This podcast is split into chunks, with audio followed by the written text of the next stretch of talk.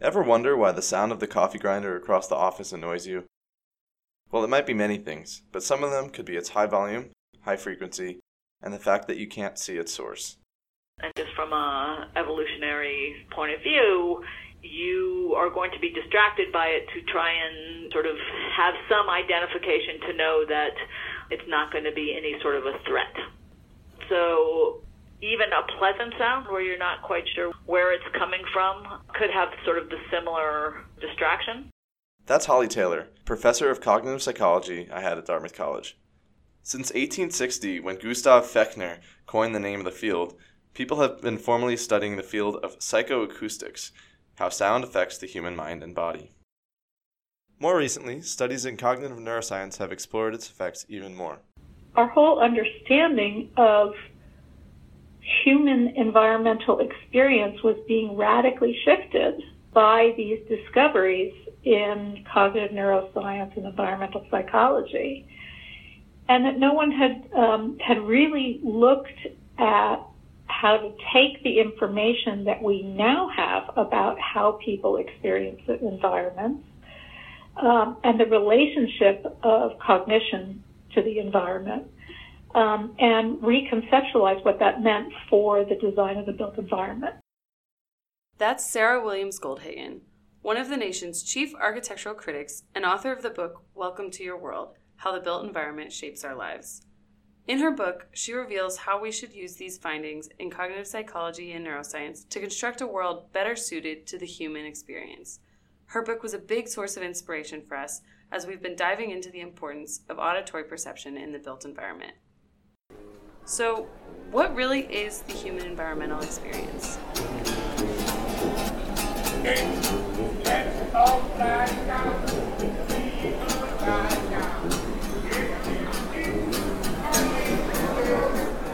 This is Fellows in the Field, a podcast from S Q Ripple, exploring architecture at the intersection of science and humanity.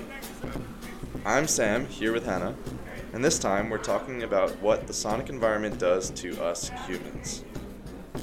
Winston Churchill famously said, "We shape our buildings, thereafter they shape us." This quote is thrown around a lot, but do we really understand its significance? And did he? If you've ever taken a philosophy class, you might have heard of the classic mind-body dualism. It basically gets into the question of the unity or separation of the mind and the body. Are we a mind that controls our bodies, or a body that controls our mind? According to our research, we might want to consider it more of a mind-body environment condition. Our environments have a much bigger impact on our psyches and bodies than most of us give credit. You realize, okay, so, you know, you walk into certain environments and they make you, quote, unquote, feel certain ways, and there are really quite explicable reasons why. And you can identify them, and you can say, wow, if you use masonry, you're going to get a totally different interior effect than if you use wood. Architects often try to design spaces with a certain feel or mood, and while the designers, hopefully, know of its importance, pragmatic clients might think that the consideration of the feeling or mood to be frivolous. According to Goldhagen's experience in academics, human experience has historically been disregarded even by designers in favor of formal exploration. For various reasons, it, it wasn't a conversation that I was hearing a lot. And it was a conversation that in some cases I heard actively discouraged. Phenomenology, that is, the study of human experience, in this case, in built spaces. It was kind of a, a dirty word, and people were very interested in formal innovation.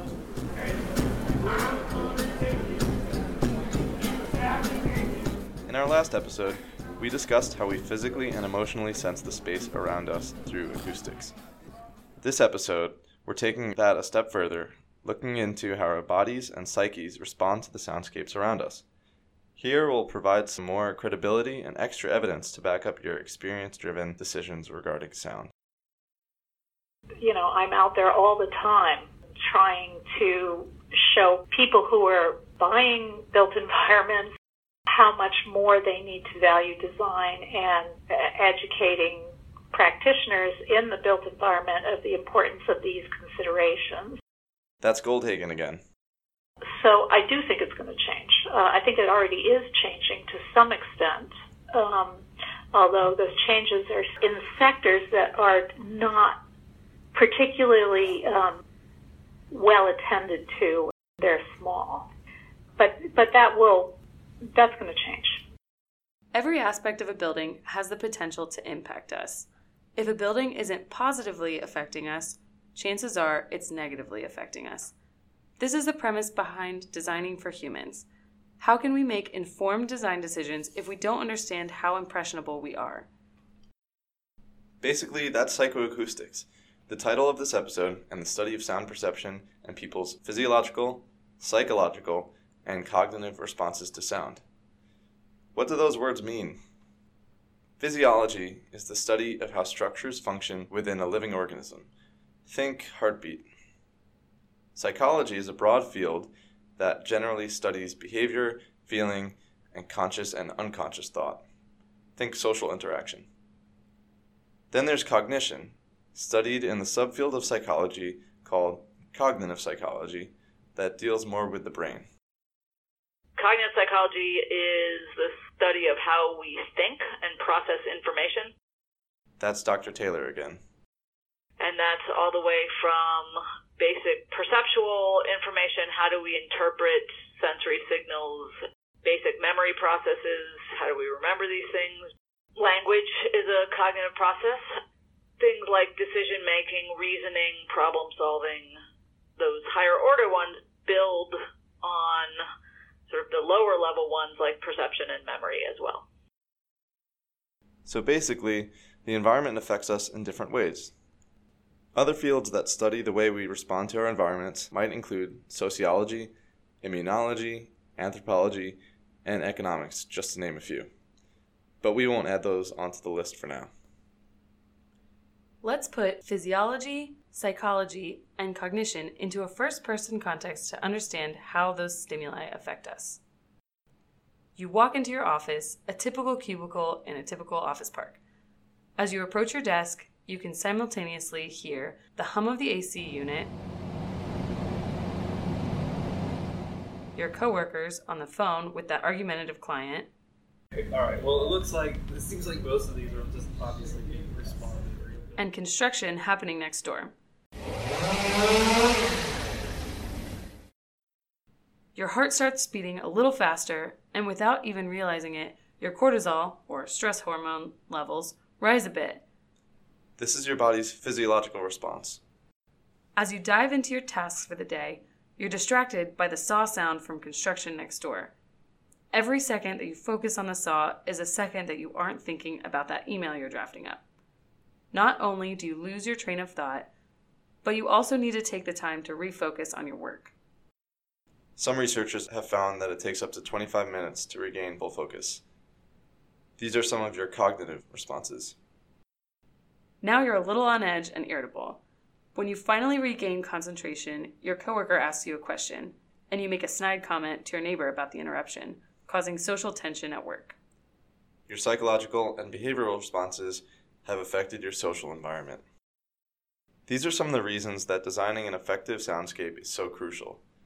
To see more specifics, check out our handout at E D R P L dot U S that lays out the physiological, cognitive, and psychological effects of sound levels, sound frequency, and sound source, and gives recommendations for implementation. We've compiled this list, along with references to forty peer-reviewed papers, as a resource for designers to bolster their cases for implementing better acoustical environments.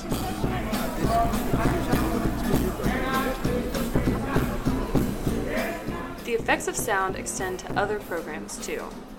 One study reported that the students on the side of a school next to a subway lagged three to four months in reading scores. Another found that a five decibel difference in aircraft noise was equivalent to a one to two month reading delay. Hospital sounds can cause sleep disturbance and extended hospital stays in patients, as well as impaired mental efficiency and stress in staff. Doctor Davis, telephone, please. Doctor Davis, telephone, please. Reflective surfaces make restaurants feel more lively and popular, but reduce speech intelligibility. Slower tempo music has been found to make guests stay longer and order more, and shoppers make more impulsive purchases when they're overstimulated. These findings have both financial and experiential implications. Keep in mind that sounds can vary by several metrics. While we focused our research on some sound qualities like sound level, frequency, and source, there are many other ways to characterize a sound. For example, sound complexity describes the rhythm and variability of a sound. A pure tone is super simple.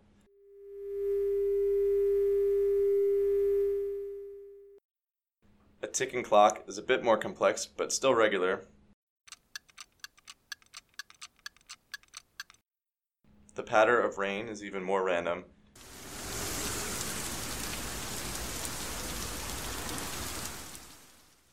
And the noise of traffic is still more complex.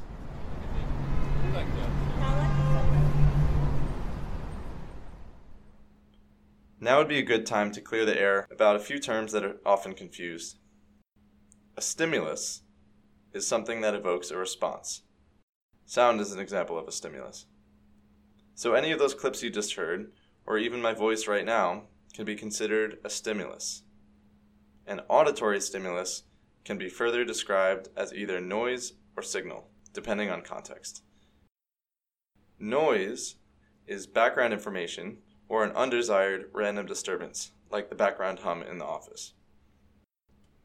On the other side of the coin, a signal, like the phone at your desk ringing, conveys meaningful information.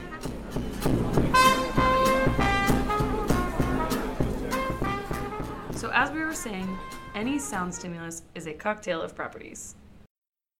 You know, it's going to be very difficult to predict one, you know, sound, how people are going to respond to it.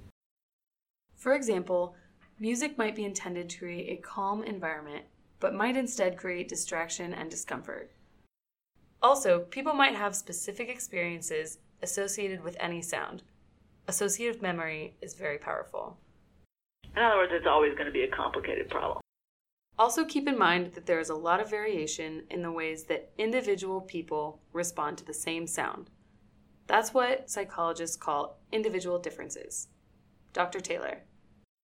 The idea of individual differences is that um, individuals have different preferences, cognitive abilities, experiences that impact how they process information. With such individual differences, how can researchers make conclusions? The research is going to sort of say, on average, this is the uh, the effect that individuals have to the sound, you know, but that average likely does not apply to any one individual. But if you're going to have a lot of different people within a space, sort of going to the average response isn't a bad thing.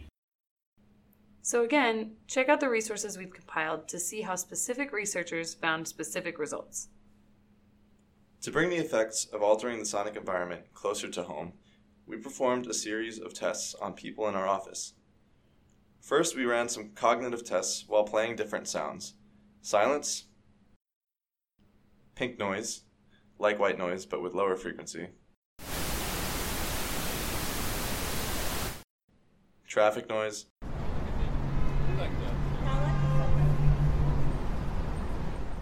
and nature noise.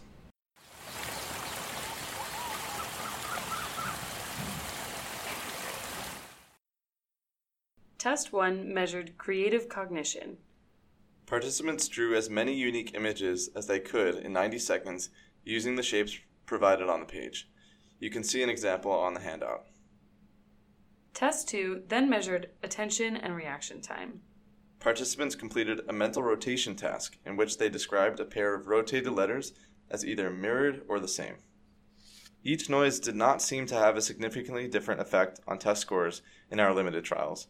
However, subject feedback, on the bottom right, revealed a distaste for urban noise and slight preference for sounds of nature. Biophilic stimuli, or those that reference nature, are well known to have a host of positive effects for physical and mental well-being. Terrapin Brightgreen, an authority in biophilic design, explains that the sound of water flowing in a stream is the most effective sound masker for office noise. Many biophilic stimuli are stochastic in rhythm and unpredictable within the general character of that environment, and relatively layered in complexity.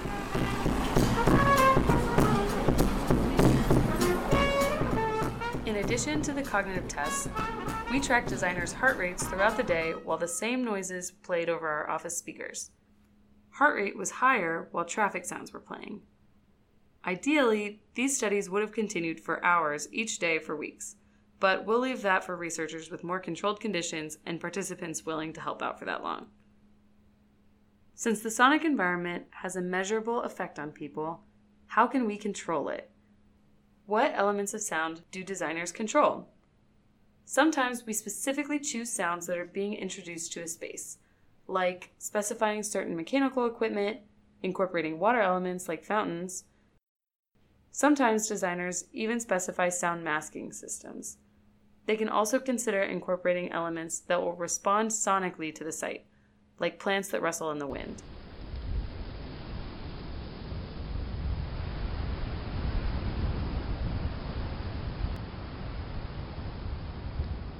And, of course, the shape and materiality of the environment reflects, absorbs, and transmits those sounds in different ways.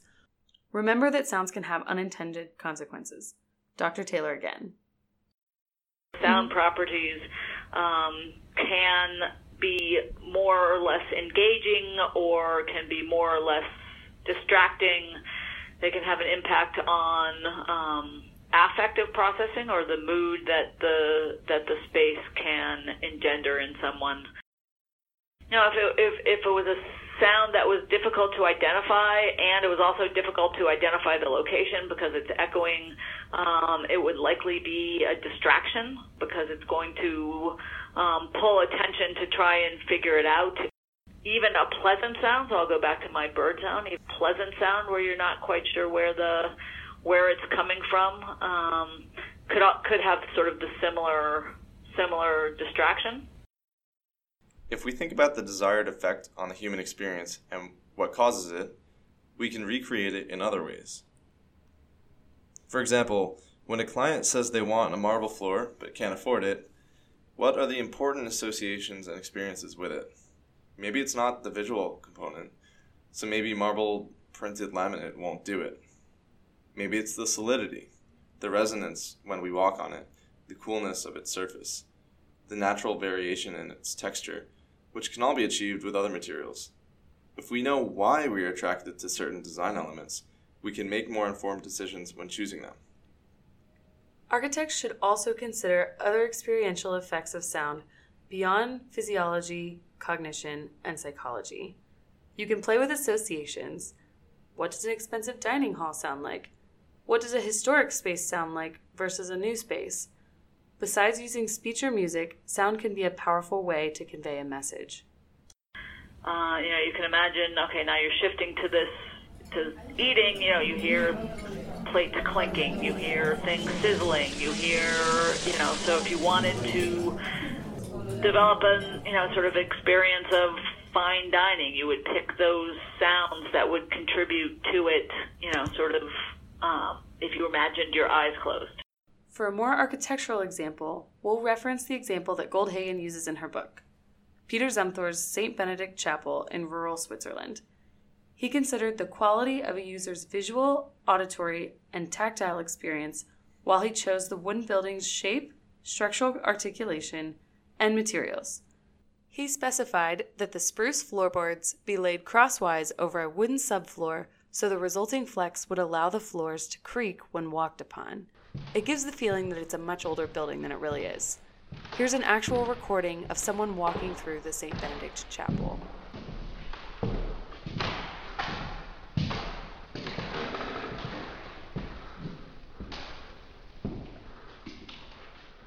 Also, the way material responds sonically to a person's presence can have social implications. Choosing to make the floor of a hotel lobby hard stone versus soft carpet could make the difference between loud footsteps on the floor announcing a public entry and the lack of sound signaling a private one. For those of you wondering where you can learn more about the science behind the built environment's effect on us, here are a couple more resources that we've come across in addition to our cited papers. The Academy of Neuroscience for Architecture is an organization that links neuroscience research to an understanding of human responses to the built environment. The Academy for Neuroscience and Architecture, you know, they sort of try to get neuroscientists and architects talking to one another and developing research projects. Their website has recommended readings, research, and even a biannual conference, which I just attended and I'm excited to report back on to the office. There's also the Conscious Cities Project. The Conscious Cities Project is a really cool project because the guy who started it, Itai Palti, he realized that this emphasis on scientific research was going to take forever to get to a point where designers were actually paying attention and coming up with usable options. Their website has an open access journal with tons of great articles about how we can use science and tech to better design spaces. They also have a yearly conference, and all of the lectures are recorded and available on their website. And on an even broader note, we wanted to mention some other fields of study to check out if you're interested in the topics we discussed today. Human-centered design is a growing field that strives to solve problems using the human perspective in all steps of the creative process. You also might be interested in behavioral economics if you're curious about how psychology and human behavior play into economic decision making.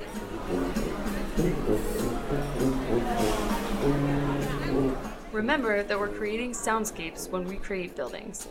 Whether or not you're aware of it, the sonic environment has had a big impact on you.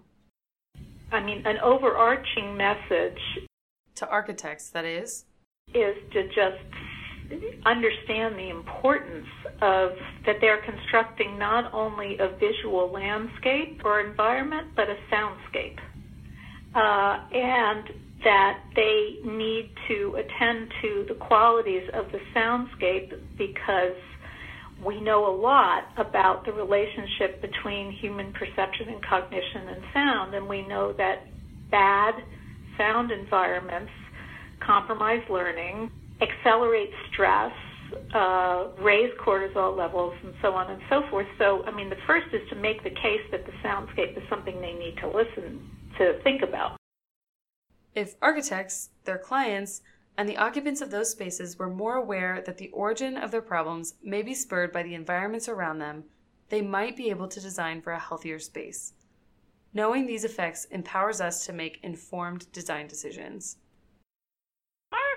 Would be to have the designers, have the architects, you know, sort of put themselves mentally in the space. You know, I know a lot of architects do that when thinking about what it looks like. If they could be uh, encouraged to do, you know, sort of to take that mental simulation a step or two further, where what would it be like, not just what you're seeing, but to sit there and work in this space, or what would the sounds be like in this space? Are you going to get um, interesting or distracting echoes? An important thing to know would be what is the goal of the building? Who are the occupants of that office space? You know, is it a creative firm, or is it a, a phone bank where people are just calling? The usability of it is generally better if the user characteristics are taken into account prior to the design rather than sort of wedged in afterwards.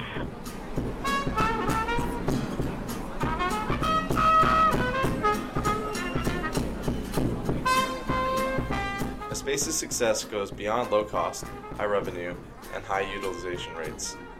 It's about the people within it, and their enjoyment, health, productivity, and sense of